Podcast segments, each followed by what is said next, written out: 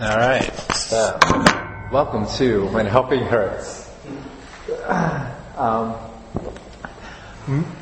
the vast majority of, of the things that I'm discussing are coming straight from this book. Um, you can see the authors up there.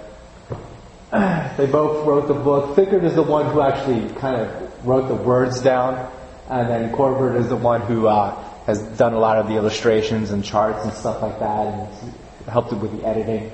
Um, but obviously, it's a book written about how to help the poor uh, in terms of doing it without hurting them or yourself. Because so many, t- so much of what we do actually does hurt the poor, as I was discussing with Andrew um, before you guys came in. And so, my first question is, what comes to mind, and that when when you hear the word social justice? Because I know that's sort of a political word, uh, especially recently. Um, given all the things that have happened the last couple years, uh, a lot of talk about social justice. Um, some maybe good things come to your mind, some not so good things come to your mind. What are, what are some things that immediately come to mind when you hear the phrase social justice? I guess one, one good thing that comes to mind, sort of taking the theme of redemption from this morning's sermon, is it's it's a redemption and renewal being brought to fallen institutions, fallen social structures, um, fallen groups, and so, so it's an opportunity for um, for you know the, the work of Paul to be undone, for things to be you know brought forth more to God's new creation. That's that's maybe an idealized good way of thinking about it. Mm-hmm. Yeah. Anything else? Well, now on the, on the good side, it is um, um, mercy, mercy ministry. I think a lot. Mhm. I'm aware that uh, that white middle class people probably what we call justice, you know, or no, what we call mercy, blacks and and poor we call justice Uh huh. you know. But then again, you know, it is a loaded term because Yeah. often, to mean, I know it means to a lot of people, uh, redistribution of wealth, Right. and uh, and to a lot of evangelicals, it has the smell of liberalism, you Yep. know, and and usually having no connection with the gospel whatsoever. Yeah. Liberation theology. Liberation theology, the social gospel, Yeah. things like that. Yeah. So. Actually, I wonder if, uh, I wonder if that's a little bit of the uh, Occupy Wall Street kind of deal right now. Kind of, Oh yeah. Kind of level out some of the uh, economy. Yep. Yep, absolutely. So, so, so the point is though, the social justice is sort of in the, it's a loaded term that dep- depending on who's using it can mean very different things. Um, but if we take it for just what it says, social justice, um, can we at least agree that the Bible in some ways uh, promotes social justice in the sense that we are to help the poor, that there is a sense of justice by giving someone dignity and helping them um, achieve be, being able to get out of the depths from which they are in that plague them. Is that reasonable to to agree on? Well, and it's admitting sometimes I think that there is oppression that happens. There, you know, there is oppression from one class or typically the wealthier in a whatever that means. I don't, but you know, one group can oppress another. Absolutely. Yeah. And that's something actually that we're going to talk about later on, like one of the ways that people are in the situation, not necessarily because they're their own sin, but because of oppression sometimes. Um, is there a connection between the gospel and social justice? What do you guys think? Sure, right? There's obviously a connection. Uh, you know, Paul tells us that when we are saved by faith, we're saved what unto good works in Ephesians 2, right? So we're saved to do good. Not we're not saved by obviously, you know, social justice, but we're saved unto social justice, and that we're supposed to do good things as a result of our faith. Matthew 25, 31 to 46. And what I want to first start to do is lay down the foundation the theological foundation of helping the poor. Next week will be general print, and then our class is going to go from this is a five week class, but mine is three weeks. Steph is going to do the last two weeks. Going to go from sort of the theological and philosophical to the practical.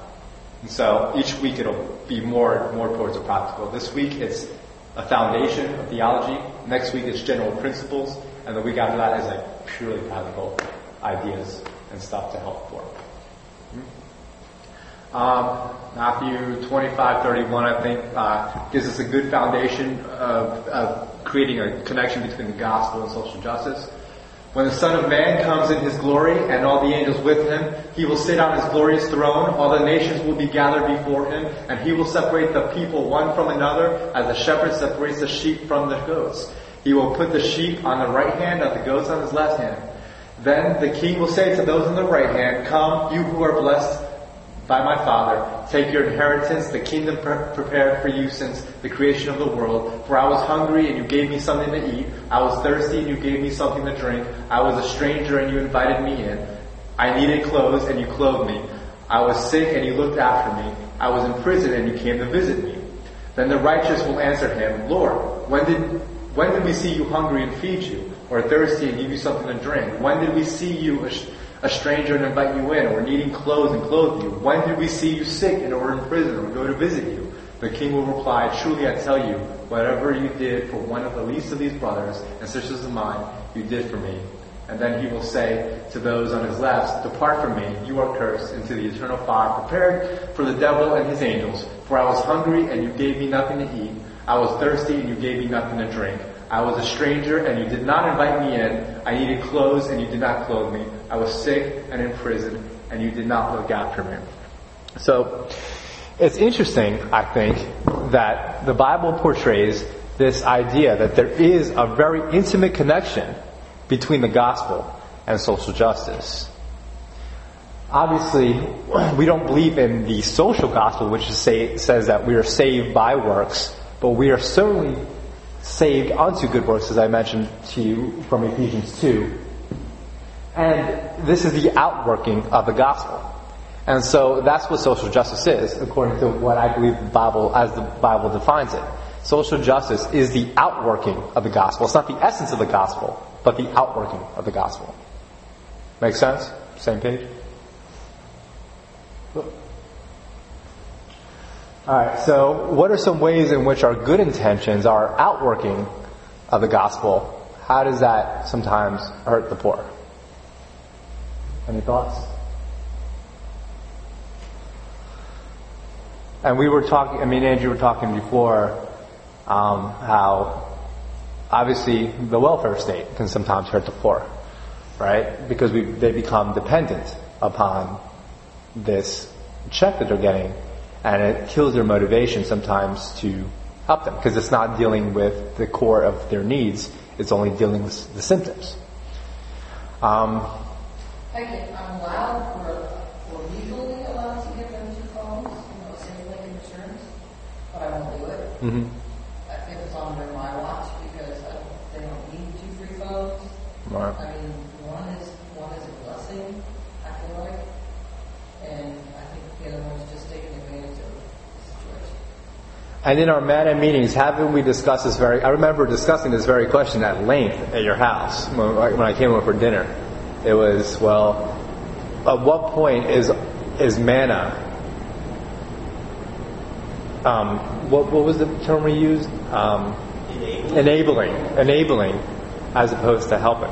And I think that's a serious discussion that we all need to have, right? That like, whenever we do some kind of outreach ministry, especially when we're ta- targeting the materially poor, when are we enabling? And when are we helping? Now, you guys know what we're talking about, don't you, Yes. Saturday morning breakfast. Yeah. And other things. Um, one, of the, one of the thoughts I have too is sometimes um, uh, particularly, well, generally, generally mm-hmm. it might be very easy to wound their pride. Mm and uh, kind of not intending to, but they kind of, I don't know, maybe somehow they just feel ashamed They feel like they're unempowered in a sense, in sort of, Yeah. you know, like they can't care for themselves. Yeah. So we may communicate that. There's that loss of dignity, saying that you need me and you can't cope without me. I'm your Yeah. rescuer. Right. Yeah. I'm your salvation. Yeah. Yeah. We ha- definitely have to stay away from trying to be people as Jesus. Um, some preliminary questions for for engaging in conversation here. Uh, why did Jesus come to earth? Um, let's, let's start with that question, and real quick. Um, what, what are some ideas that you guys have why Jesus came to earth? To renew us, To renew us, yep. Redeem us, right? be an example hmm of true love. Sure, sure. Now there, there's a lot of biblical knowledge in this room, but what what uh, th- th- these questions are maybe more intended for an audience that isn't as much. because I wasn't sure who to expect today, to be honest with you. Uh, what do you think the general Christian response to this is as to why Jesus came to earth? Save. To save us from our sins. Yeah. Um, for what specific sins was Israel sent into captivity? Like specific sins. What do you think? And and what, what do you think the, the general Christian response is to this? What, what did you say? Put that put that in lay terms. Put that in lay terms. Yes, idolatry, right? You said idolatry. Yeah, idolatry was the big one, obviously, that everyone comes probably comes to mind first, and that's usually where our mind stops. As to Israel, at least it, it does for me a lot of times. When I think of Israel, I think of people who worshipped other gods and kept trying to reject the God of Abraham and just wanted every excuse to do something different than what God had wanted, right? I think, I think and whining. Yeah, grumbling in the desert. Yeah, absolutely. Um, what is the primary task of the church? Not worship idols. yeah, We go for like, the typical answer. Yeah, the typical. We're staying typical here. Yeah, to, to save souls, right? So the task of the church is primarily spiritual, right? Not necessarily material. Not yeah, common perception. All right. Well, let's deal with the first question. Why did Jesus come to earth? The Son is the image of the invisible God and the firstborn over all creation. For in him all things were created, things in heaven and on earth, visible and invisible. Whether thrones or powers or rules or authorities, all things have been created through him and for him. He is before all things, and in him all things hold together. And he is the head of the body, the church. He is the beginning and the firstborn from among the dead, so that in everything he might have supremacy. For God was pleased to have all his fullness dwell in him, and through him to reconcile to himself all things, whether things on earth or things in heaven, by making peace through his blood shed on the cross. So why did Jesus come to earth? According to what Paul's saying here, to reconcile all things to himself. Now, does all things only mean people? Does it mean all of creation? Did what happened in the fall? Did just our condition as human beings fall? Or did all of creation fall as well? And so I think the point of what Paul is saying here is that Jesus came to earth to redeem all things. Even our physical conditions and not just our souls as so much as is perceived a lot of times by the average Christian in the church. And I guess that's where I'm going with that. And we are reconciled through his blood shed on the cross, of course, in Christ. What he did for us on the cross is the way in which he is able to reconcile all things. It's interesting, Dan, we go back Yep. to, uh, you know, it's interesting because, well, that word reconcile, for most people, just, read that as a curse, right? Read it as a know, Right. All things.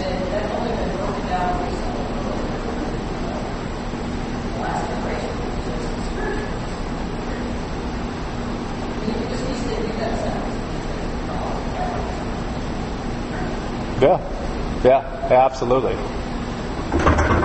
And all sorts of, you know, extreme theologies I think have led to that. You know, as to just spiritualizing it because some because you know the opposite to the health and wealth gospel is oh the suffering gospel in which if you're not suffering if you're not living in rags then you must be doing something wrong in this earth Well, there's no redemption for it's interesting that the thing that we, we do gloss over reconcile, Uh-huh. spiritualize it, just to mean people, but we do that with the word poor.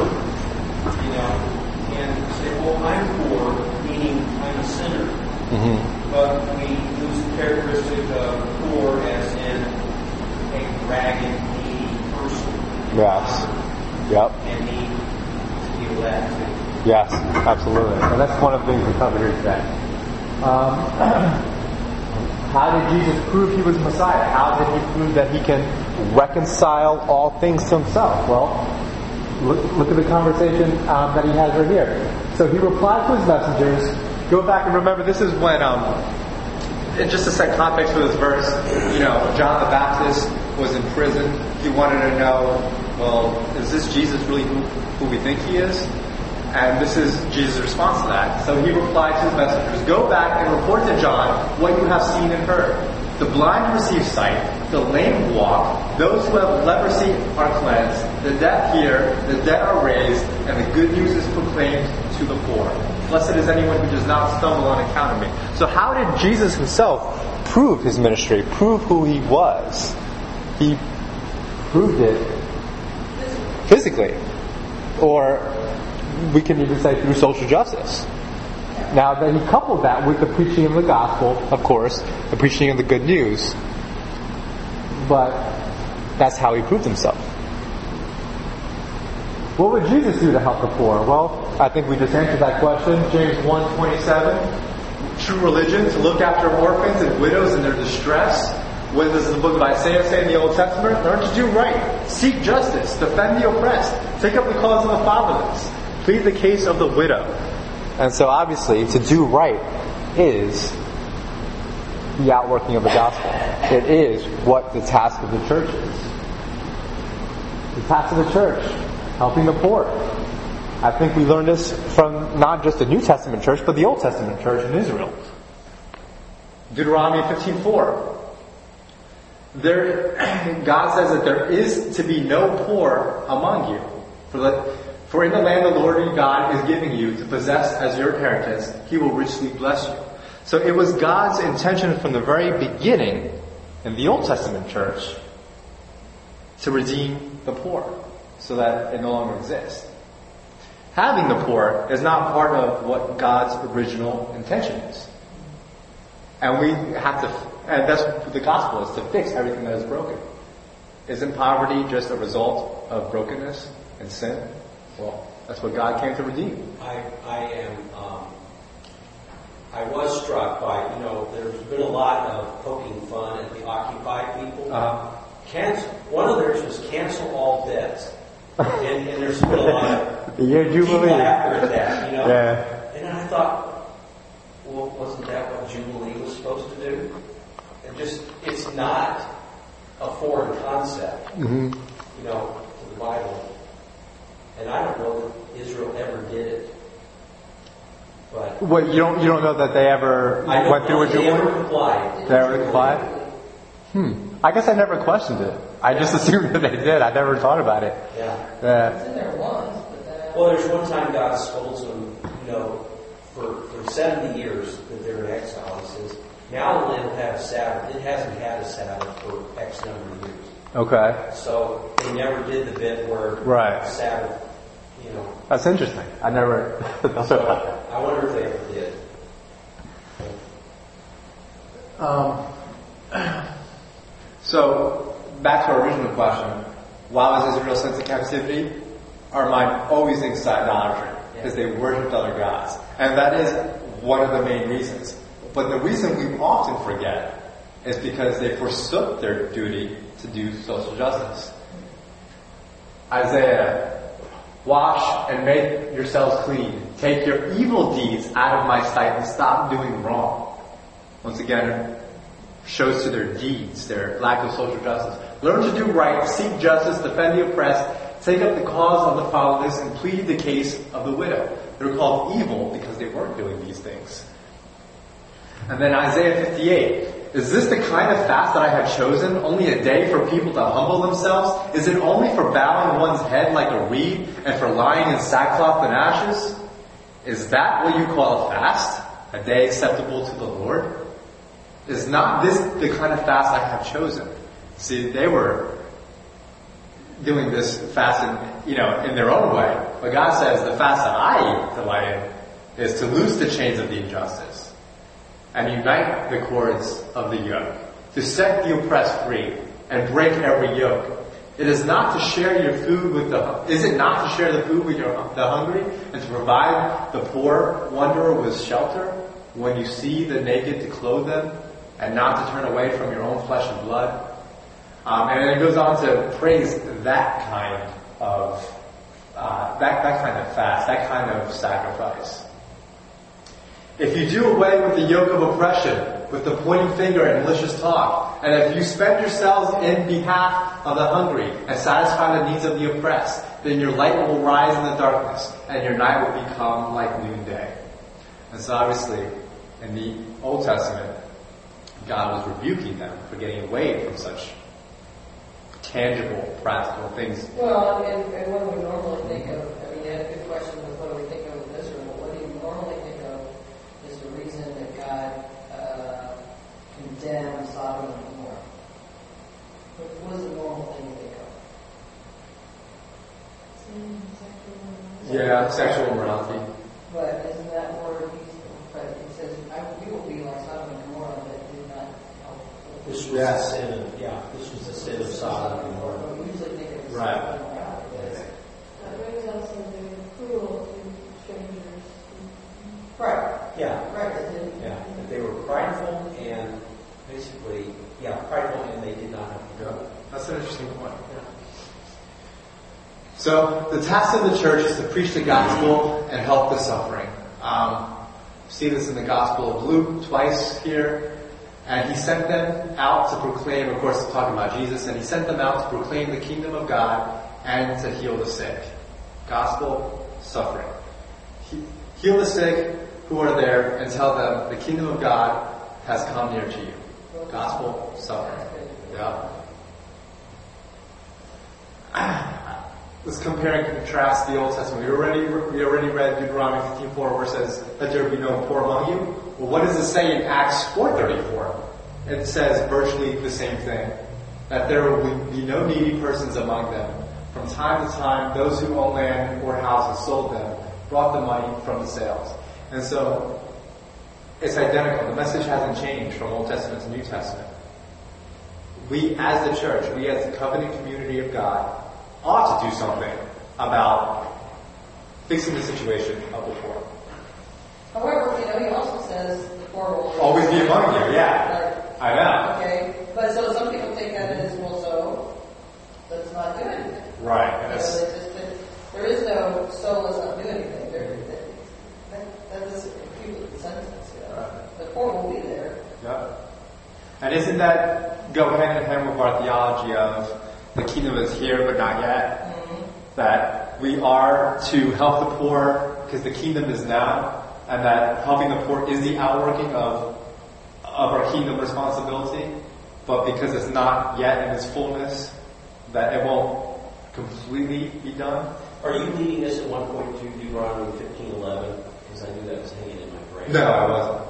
Okay. What does that say? That one says, because it just goes down further and it says, the poor will never cease to be in the land. Or, in other words, the poor you will have with you always. Right. So anyway, therefore I command you, saying, you shall freely open your hand to your brother, to your needy and poor in your land. It just, that little part gets forgotten. Right. So keep an open hand to them. Yeah. Yeah. Yeah, that's awesome. Alright. Um, this is more evidence that the depletion of poverty, helping to fix and fix that situation, is the outworking of the kingdom. Um, this is from Revelation 21, where it talks about the kingdom in its fullness. And if we look down at the bottom of verse 4, he says, talking about God, He will wipe every tear from their eyes. There will be no more death, or mourning, or crying, or pain. See, the idea of suffering is not going to be taken into the kingdom in its fullness. There is a sense in the gospel, there is a sense throughout the Bible that suffering is wrong. We weren't created for suffering. So to redeem, to, to help suffering and end suffering is to be doing the work of God of redemption. Because ending suffering is part of the plan of redemption, not just our souls, but also of more tangible things like that. The care of the poor is essential to the church. Uh, First John talks a lot about that. If anyone has material possessions and sees a brother or sister in need, but has no pity on them, how can the love of God be in that person? Dear children, let us not love with words or speech, but with actions and truth. And I think uh, the Epistle of James also goes there. And we can see here that the love of God is correlated to us doing social justice. Through what class of people does God primarily build his kingdom? I thought this was an interesting point that the book had brought up that I never spent much time thinking about. Because we're all middle class, you know, uh, individuals in this country. We're fairly secure. I don't think any of us, any one of us are thinking about where we're getting our, our next meal from. But throughout church history, as we study church history, who has the gospel generally impacted the most? Has it been the poor or the rich? It's been more the poor. Because throughout, throughout the history of the earth, there hasn't really been much of a middle class. America is fairly unique in that setting, so it's usually poor rich. And the gospel has definitely penetrated the hearts of the poor, and God has built his kingdom. In, in that way, brothers and sisters, Think of what you were when you were called. Not many of you were wise by human standards. Not many of you were influential. Not many of you were of noble birth. But God has chosen the foolish things of this world to shame the wise. God chose the weak things of the world to shame the strong. God chose the lowly things of this world and the despised things and the things that are not to nullify the things that are, so that no one may boast before him. Why did God choose Israel in the Old Testament? Well, what's one of the reasons anyway that God chose Israel? In the Old Testament amongst all the other people groups and nations. Because they were one of the smallest. They were one of the weakest. God could have chose Egypt, but would that have really magnified God's strength if he chose the largest people group and the most powerful people group to display his power?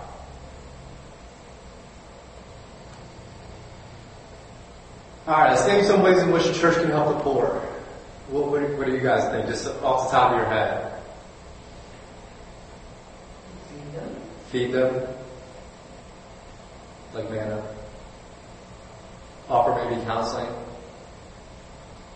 Case management, which I know is probably where you want to go with the SRC one day, right? Yeah. Well, in general, develop church-run programs like Manna, the community days that we had yesterday. support parachurch ministries, SRC, Christian Help, and then of course um, encourage members to partake on their own, which is what obviously the goal is here. uh, the gospel is the redemption of creation, not just redemption of souls. There was an interesting thing that happened. Have you guys heard of the Great Reversal? You guys are familiar with that period? Have you heard of that? I'm not familiar with that term, but I may be familiar with it. With the time yeah. Yeah. Well, yeah. early, early in the 19th, in the, in the 20th century, uh, there was this battle for the gospel between conservatives and the liberals. And um, e- evangelical conservatives were, of course, emphasizing the gospel from its spiritual sense, that we come to Christ on the basis of faith. And of course, the, the liberals were saying, no, we, you know, basically more of a social gospel. Come to God on the basis of what we do, on the basis of how we live, and then that's how we earn our salvation. And so, as a result, during this time, there was something called the Great Reversal, in which evangelicals went from being known as people who helped the poor to having this great pushback to like getting away from helping the poor and really focusing on ministering to people's souls and forsaking their immediate physical needs. Um, and that's what we call the Great Reversal, that it was the time where the church went known from helping to known to just being so heavenly that they were no earthly good. Um, Wait, now, so in, in this period, it was which one then? well, It was the spiritual only? Yes, yeah, where, where, where the great, it's called the Great Reversal because it went from evangelical Christians being a great help and assistance to the poor to just being, just getting away from that because they were trying to take their stand for uh, conservatism. And so, but the problem is they swung the pendulum Yeah, too far yeah, it just was- and there was no balance. And a lot of people, when they look back at this time of history, they want to blame they want they want to blame the government for the, for the way the church got disinvolved in the lives of the poor. They want to say, oh, the government came out with all these social welfare programs and it disincentivized the church from um, helping people. But you can't historically say that and be accurate. The reason is because it was it, it was a theological movement amongst evangelicals, not a, not a political movement. The fact is, the great social welfare programs didn't come out to after this time. It wasn't uh, FDR, the, the, the New Deal or whatever it was called. That wasn't in the, in the late 30s. That wasn't in, in this time period. Uh, Lyndon Johnson, his Great Society, that was in the 60s. And so it was really, so we could argue actually the opposite. We could argue that it was the church's lack of helping people that drove the government to say, well, they're not going to help. We have to step in and do something. And so you might wonder where we would be politically if the church has stepped up and not got into this funk for 30 years where they just stopped helping. Alright, we're going to skip that. I think we talked about that enough. Um, so, what is poverty? Quick, what words come to mind when we talk about poverty? What, what do you guys think of immediately? Lack of money. Lack of money, Homeless, lack of homeless. any kind of support systems for family and like society at large. that- Good. Any other words?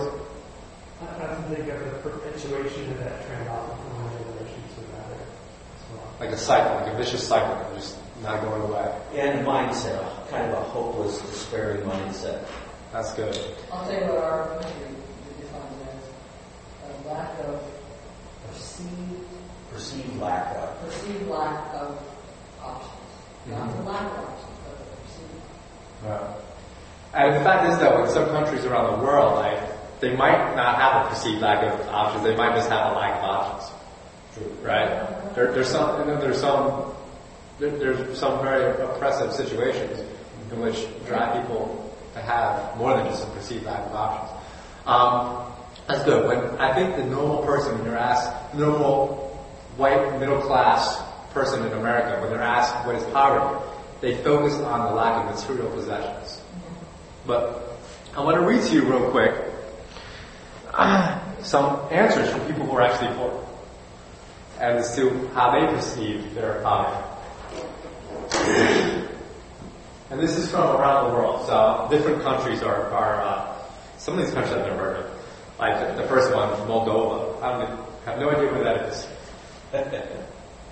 This, and, the- and these are poor people talking. For a person, everything is terrible. Illness, humiliation, shame. We are cripples. We are afraid of everything. We depend on everyone. No one needs us. Like we are like garbage that everyone wants to get rid of. From Guinea. When I don't have any food to bring to my family, I borrow, mainly from neighbors and friends. I feel ashamed, standing before my children when I have nothing to help feed the family. I am not well when I am unemployed. It's terrible. From Latvia. No idea. Uh, during the past two years, we have not celebrated any holidays with others.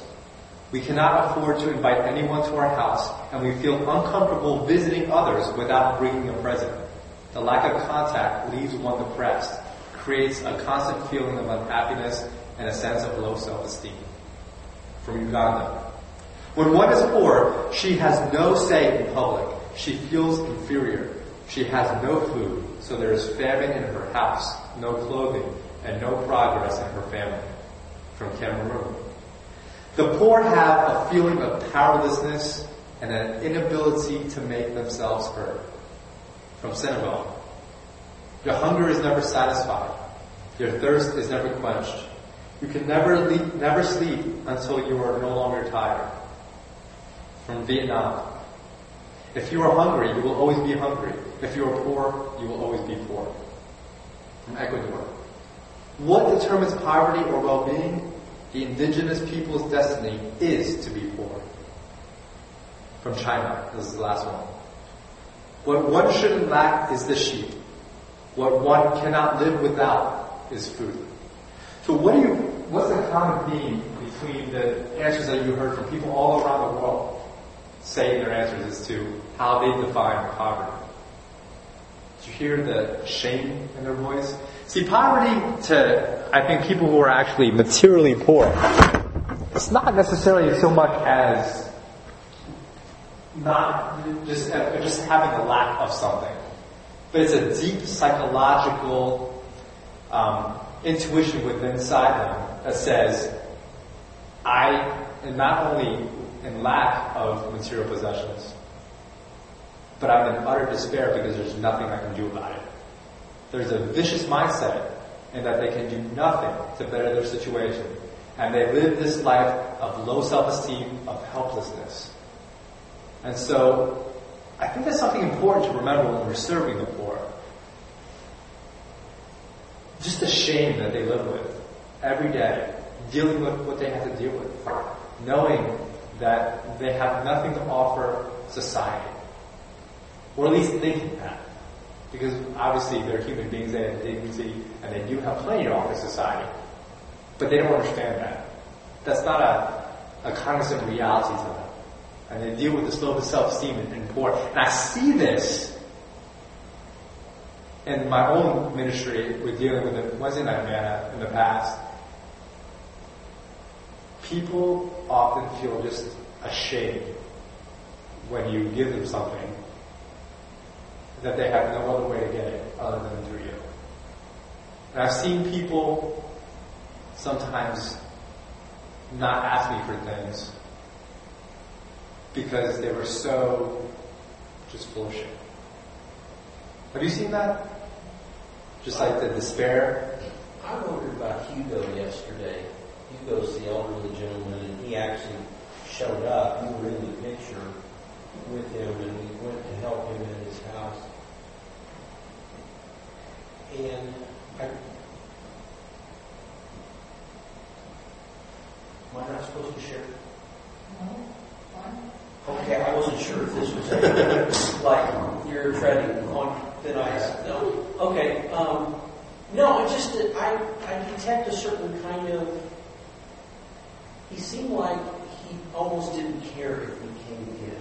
He's grateful that we did and did all this stuff, but part of his problem is his whole family situation and everything. I think he's depressed, and so there's just a way in which you know, I don't know if this reinforces the fact that he's sometimes our charity towards him. I, I just don't know if we're reinforcing to him the fact that he's poor and can't do it. Right. Yeah. It, it's a horrible rut to be in. What would you prefer? So I- I'm sure whether we should go back to the law. What he would prefer is just have somebody come visit and talk. Right. Just wants a friend. You know, it's interesting. I read, I forget what city this took place in, but I read recently about a ministry of this like white evangelical church who was decided to reach out to this neighborhood, this ghetto, this uh, the public uh, housing project um, in their city. And I forget which city it is, but the people who were ministering to these people in the project were very frustrated because every year for Thanksgiving and for Christmas, they would come bring them food and presents and, and just shower these people with gifts. And they were very frustrated because they saw no improvement over the years that they were doing it. And one of their remarks was, you know, every time I show up, I'm really annoyed the way I see no men in these households. I'm really annoyed the way that I go and I see the I see the mothers and I see all these kids running around, but there's no men. And then they did some digging into that, and what they found was there actually was men. But the minute that they would ring the doorbell, the men would go hide in their bathrooms or, or lock themselves in their bedrooms because they were just so shamed that these people were coming to my house and giving something to my family that I cannot provide. And it's just, there, there's just that shame. Um, so what happens when we treat the symptoms without addressing the underlying problem? Obviously, we can do some harm. We can do some hurt. And uh, there's some, you know, symptoms and some solutions there. Uh, for for some, if the, the if the problem, if the underlying problem is that they're just not educated, well, the, then obviously the solution to that is to educate the poor oppression by powerful people won't work for social justice. This is, I think, true of in other countries, especially. Um, the personal sins of the poor, well, you evangelize them. And then a lack of material resources, well, give them material resources. And we've seen this to be true, I think, and especially, I think the greatest case study of this has been with the World Bank after World War II. After World War II, you know, Europe was just in ruins. Europe was just devastated after that war. Well, the World Bank was organized, and the whole purpose of the World Bank was to alleviate poverty, was to alleviate um, the misery that the World War II had caused on Europe, especially Eastern Europe, or is that Eastern or Western Europe? Western. Western, okay. And so the World Bank was was organized, and what they did was that they pumped just tons of money into these countries at very favorable terms, like very low interest rates, so that they were able to get their economies going again. It was a huge success. I mean, this was one of Europe's most times of fastest growth in their history. And it was such a success that the World Bank decided, well, if this works so well in Europe, let's try it in other countries that are poor. And so they went and they did this same thing to India. They just pumped tons of money into India. Same terms that they gave the Europeans. And what happened? It was a disaster. It was a complete failure. Why do you think it happened? It was, it worked so well in one situation, but not in the other. Because in the case of Europe, their underlying issue was the, was their lack of material possessions. Their underlying issue essentially was that they had a bunch and they got taken away from them because of the war. They knew how to take care of it. They, they, they, they had it ripped away from them and then helping them meant restoring them to what they were. But in the case of India, they never had. The underlying issue was not materially. It was not give, give them, restore their economies.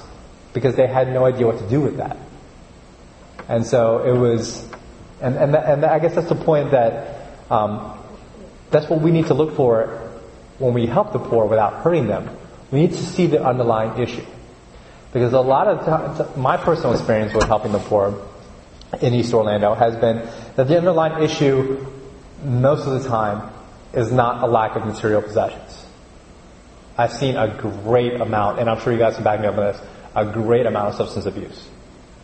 Underlying issue, substance abuse, is just giving them tons of money the answer? No, because what it's going to be used for, obviously.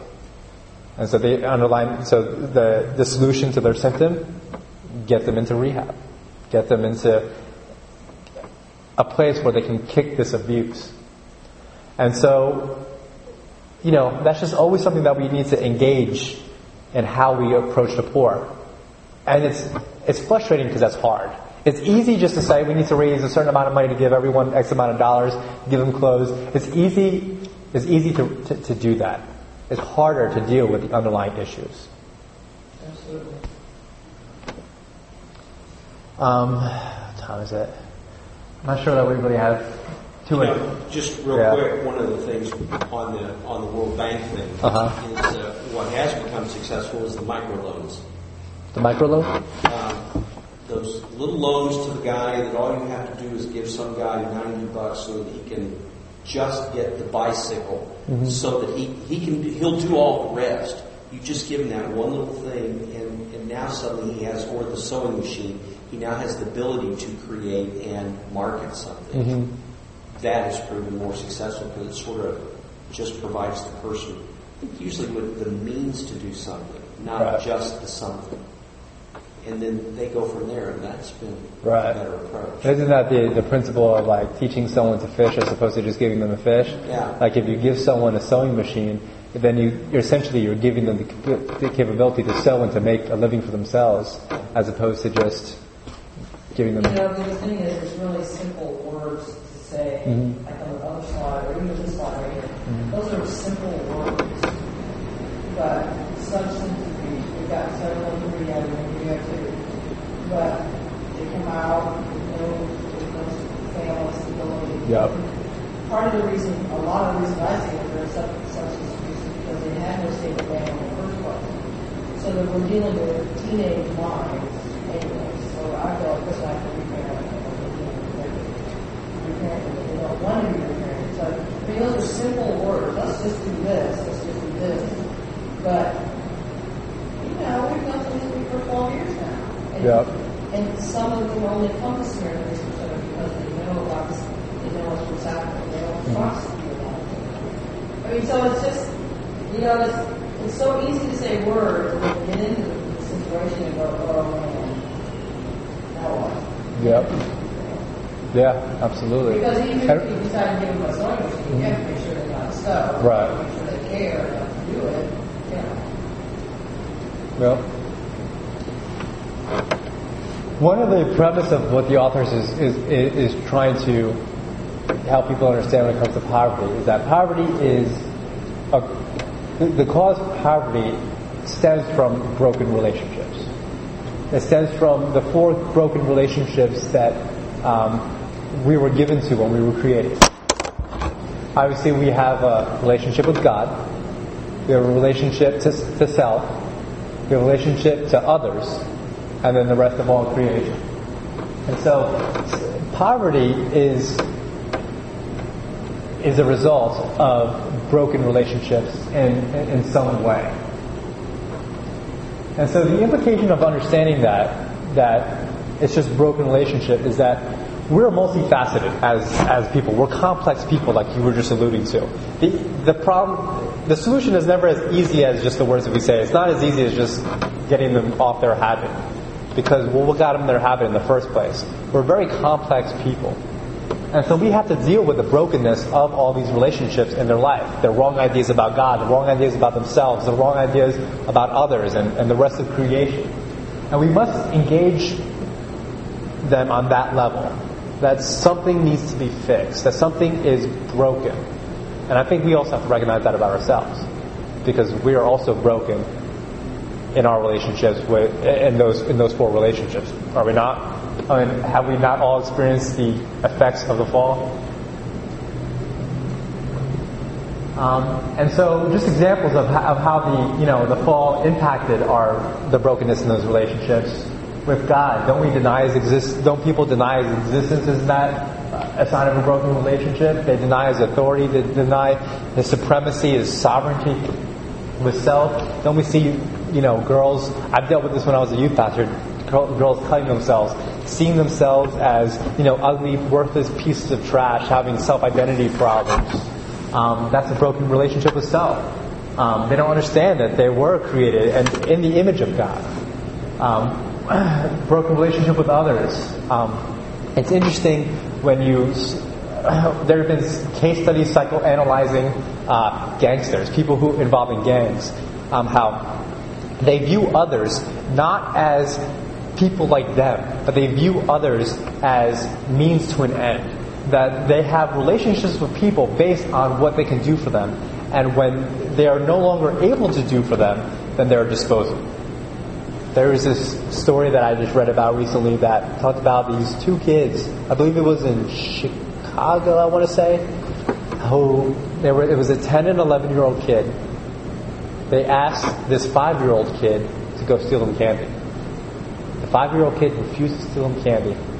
The 10 and 11 year old kid took him to the hot to, to um, the top of their 14 story uh, project building, threw him off, killed the kid because he wouldn't steal them candy.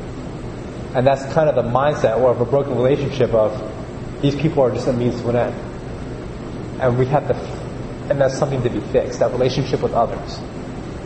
And then with creation, of course, the ground is cursed, everything is cursed. That's why we, we work so hard, that's why we labor so intensely. Um, we've lost our sense of purpose here in this life because our relationship with all creation has been broken. I'm going to share with you two definitions of poverty real quick. This one comes from um, Brian. They both come from the same guy, Brian Myers. But he defines poverty in the large sense, saying poverty is the result of relationships that do not work.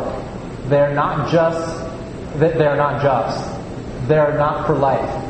That are not harmonious or enjoyable. Poverty is the absolute, the absence of shalom in all its meaning. So poverty, poverty is defined by broken relationships, then who is poor? And I think the answer is all of us. Because all of us have this broken relationship with God, with ourselves, with others, and with the rest of creation. And when we fail to realize that we are all broken in some way, the gulf between us and the materially poor will grow deeper and filled with pride, frustration, and disdain. And I find that true to be and, and, and sin that I deal with in my heart.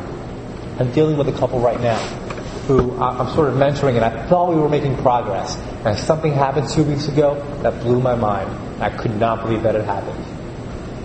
And the first thought that comes to my head is, that's why they're in the situation that they're in. It's just utter disdain that I have for them because they're wholly other than me. Because they're, it's their fault. And when we fail to realize that we ourselves are broken and poor, we may not be materially poor, but we're poor in a different way. That when we remember that, it humbles us. So remember, it's not them; it's us that is broken. Well, who was, you know, who Jesus was more video. Uh, I don't know if that's what it was. Disdain was theirs, and they weren't, and they weren't poor. They weren't materially poor. They had a lot of spiritual insight. And they had more to say about them than how people were. Yeah. I'll, I'll face it.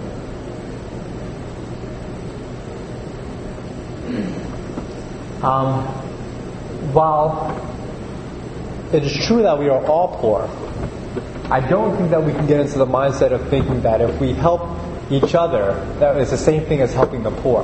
Because there is a unique factor to the materially poor that I think the Bible, um, the, the, the, that the Bible proposes that that people who are materially poor, helping them is different than saying helping someone who has a broken relationship with themselves, who may be a cutter, we can't say by helping the cutter we're helping the poor, because the Bible differentiates the different kinds of brokenness.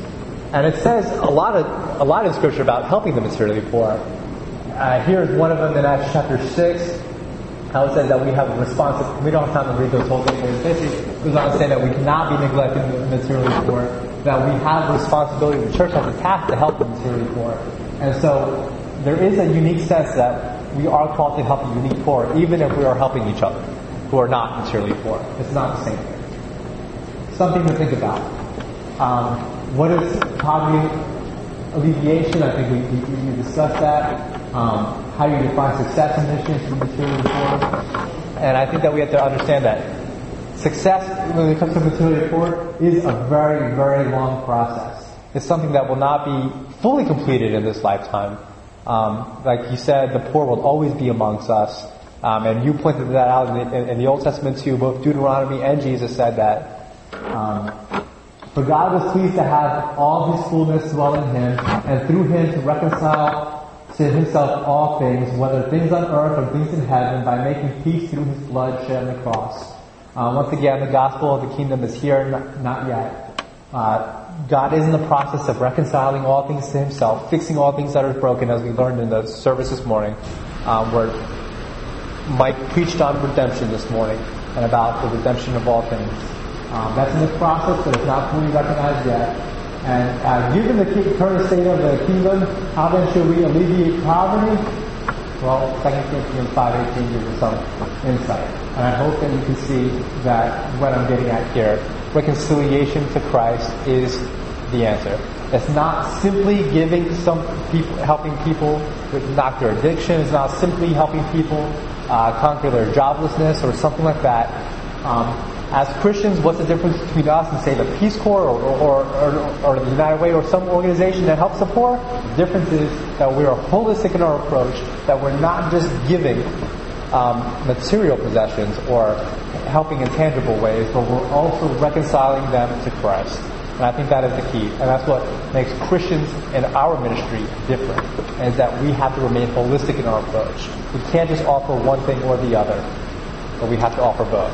And that is the gospel. Poverty alleviation is the ministry of reconciliation moving people closer to glorifying God by living in right relationship with God, with self, with others, and with the rest of creation. Our end task, the reason we help people who we consider, say, materially poor, is because we want to get them in right relationship with God, with themselves, with others, with, with the rest of creation, so that they can live for what they were created for. To glorify God, to enjoy Him forever. That is the end goal. That is a very different end goal than what a secularist would have. A secularist would have to get their end goal would be to help them be self-sustaining. But as Christians, we can't promote the idea of self-sustaining. We are utterly dependent upon Christ. We are utterly dependent on God for our everyday being. And therefore, the end goal for us is not to have give some people a false perception of reality that they're self-sustaining but help them to glorify God and enjoy Him forever. And that is what it means to find success when it comes to ministering to the materially poor. Um, and this is the second definition I told you about. Um, this, the only difference between this definition and the first definition we read is the first definition dealt with the poor, which we all are. This deals with the materially poor. This defines the materially poor. Material, poverty alleviation is working to reconcile the full foundational relationship so that people can fulfill their qualities of glorifying God by working and supporting themselves and their families with the fruit of that work. Weren't we created to work? And isn't that an outwork? And isn't our work, the fruit of our labor, isn't that a, a way of worship? Isn't that a sense of worship in God when we work and we're able to do what we were created for? And that is what we are returning to people who are materially poor. We're not giving them jobs just to be self-sustaining, just to get out of their misery. But we're giving them jobs to create a sense of dignity that they can do what they were created to do. And that is to produce from their hands. To produce as a way of worshiping God and enjoying Him forever. Only God can provide reconciliation and thus we ought to pray. And I think sometimes we go into situations very boastful, very arrogant, think that we can go in and save people. We have to remember that only God can reconcile Jesus and people. And we are simply the tools that He uses. Poverty alleviation cannot happen without the church, and that is why um, many, I think, people within the church sort of sometimes don't are, are I, I, think pushed back a little bit toward in terms of having the government do create a, a lot of programs and social welfare things because a lot of that takes Christ out of the mix. It has nothing to do with reconciling God to God and, and, and people who are lost. And therefore, we understand that that is incomplete help. And that is why it's a task of the church to, to get involved with dealing with poverty because only we have the answer. The answer of Christ. The answer is more holistic than just giving people stuff. Reconciliation is a process, usually a long process. I find that the most frustrating part of it because you say you've known people for 12 years. And some of the people that you know for 12 years are they any better than they were 12 years ago? No. Some of them no. Some of them yes. Some of them, yes, definitely. Yes, definitely. But yeah. But some of them no. Some. It's a long process. Um, I think we'll we'll cut this off, um, and we'll just skip to the conclusion here. Alleviating material, material poverty is not just about economic stabilization, but also about helping people glorify God and enjoying Him forever. And I think that's kind of the conclusion that we have to set to remember that the end goal is to help them do that. To help them to get back to the point of, of what they were created for. Because isn't that the, de- the definition of redemption? To restore all that is broken. And that is what we do when we minister to the poor.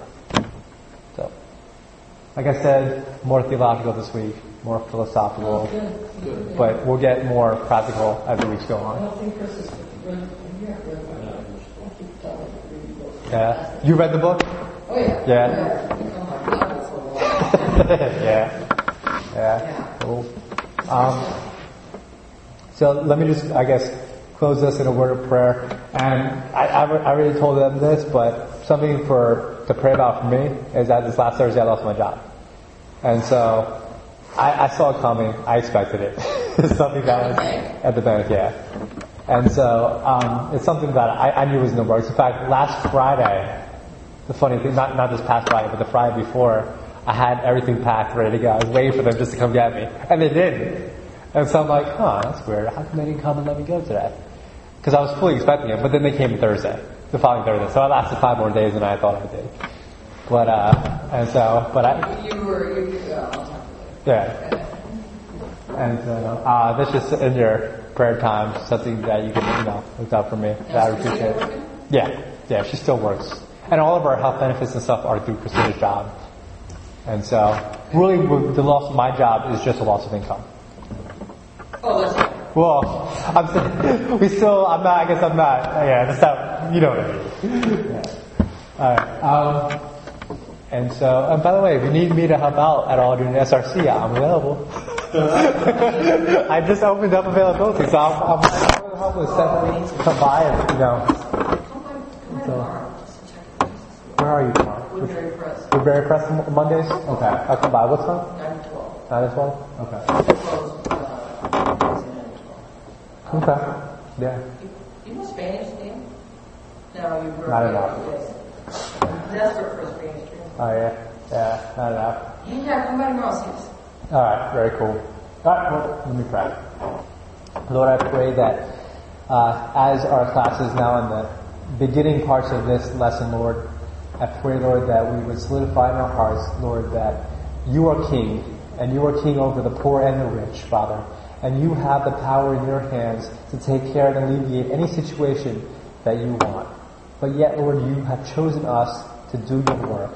And I pray, Lord, that we would remain faithful to our calling. I pray, Lord, that we would take these principles and um, and different things that we have learned here today and apply them to our ministries for your glory. In Jesus' name we pray. Amen. Cool. It's so, you knew it was coming because, Yeah. Well, because there's a the branch the each each branch manager each branch manager has a certain goals in which we have to attain in terms of branch grow, growth. We have to grow our branch to a certain level, and you have a timeline to do that. And if you make it, you make it. If you don't, they try with someone else. And so, you know, my branch didn't grow to um, the level that they wanted, and so unfortunately, you know, really a lot of stress. that Gosh. it was a lot of stress when I first started working there. Um, yeah, I've been there. I, I was there for like three years, and you know, what alleviated a lot of my stress was last year when I really started seeing that I can depend on God for things, and where They I'm can do it? depend on God for things. Oh, yeah. And when I saw that last year, my dad got fired for the same exact reason from his job. And he was fired, like I think in March, and by all, not even August, it was like just so like maybe July, or June or July, he found a job that not only that he loved doing way better, but it compensated him better, and it was a door that God opened up for, for him that he never would have had, never would have looked for if it hadn't been from getting fired from a job. And like seeing what God did, God did to my dad, gave me lots of confidence that God would do the same thing to me. And so like it just, you know, I just, I was so, it I was, see God calling you for, you've been wanting to get out of there anyway. yeah, oh yeah, you know I've been wanting to get out Yeah, there. yeah, so you, And- you couldn't close the door, so he did. And, and, and it's funny because a lot of people, when they're, you know, get fired, into like despair or, or whatnot. But when I saw them come in, it, it, it, wouldn't, it wouldn't exactly be true to say I was like full of excitement, but I got this sense of relief. I just, oh, it's over. You know, like, no more do I have to live with this. You know, like it's, it's over. And I was really excited about what the next opportunity is going to be. Because I do believe there's a next opportunity. In fact, I was, I was telling them I sort of was already offered a really cool opportunity. The the only downside is there is no start date. and so I don't know how long it would be till I got this opportunity in the. It's working for um, a, a company here. It's a startup company. Their name is uh, Florida Oncology Research Association. It's sort of a job that I've been hoping for for a long, long time to come along. Florida uh, Oncology? Yeah, Florida Oncology Research Association. Yeah, and uh, it's, a, it's a position that, that opened up. Uh, they offered it to me like six months ago, uh, but I couldn't leave Trustco because they, they they couldn't guarantee when I would start. so I was like, all right, just call me when it when it when it happens, and then. Um, I sort of, it had, it had been a while since I really heard from them much, so like I just kind of given up on them because it was a startup company and they said, well, we need to sign a bunch of contracts and get some funding before we can like afford to bring you on board. And so I just was like, all right. And then um, about four weeks ago, they called me and they said, "Dan, good news. We're flush of cash. We got we got some big investors backing us. Cash is no longer an obstacle in the way of. Now it's just a matter of finalizing some contracts that we got going on and just when it's more strategic to bring you on board." And so looks like that God is starting to open up that door for me. Um, at the same time, I'm still, I will be applying to ministry positions and other things because until they give me a start date, I don't think I can rely on them because what if it's another six months, you know? And so like, I, I'm not going to, uh, you know, move forward with things. That's why uh, I appreciate the lead that you gave me, but uh, our conversation sort of abruptly, ended abruptly when we were on the phone with that guy because when when he told me a little bit more about what they were offering, I just I, I- I thought that it wasn't worth taking a chance on, and so we just kind of abruptly enough, uh, enough. Plus, when he started laying out what the job description was, it didn't sound like something that I was 100% enthusiastic about, and so I. You know, he, I mean, he didn't offer me an interview or anything, like a second interview or anything like that, but um, our conversation kind of like abruptly ended when he said that. What, what's Yeah. your about the other one? What do you, what do you like about the, the other one you're waiting on? The, the, the, the oncology one? Um, I, I, definitely have sort of an entrepreneurial spirit about me. Where I, I, I love being a part of things that are fresh, that are new, and, and I can really take ownership with. Um, and that's what this is. It's a company that has tons of fresh ideas, is very niche, and is something that I would be coming in on the ground floor. And it's something that I would be a part of establishing. And I think that's very cool. Um, and, and, and my, my role in it, has nothing to do with research because I have no qualification to do any kind of oncology research. Mine is more of a business relationship manager in which I would be fostering growth within the company to, to amongst people who we- we would see as um, key relationships um, in terms of physicians, other practices that would need our services, things like that. Um, and so, it's a lot of it's been explained to me. A lot of it's over my head because I don't have a, uh, an oncology research background.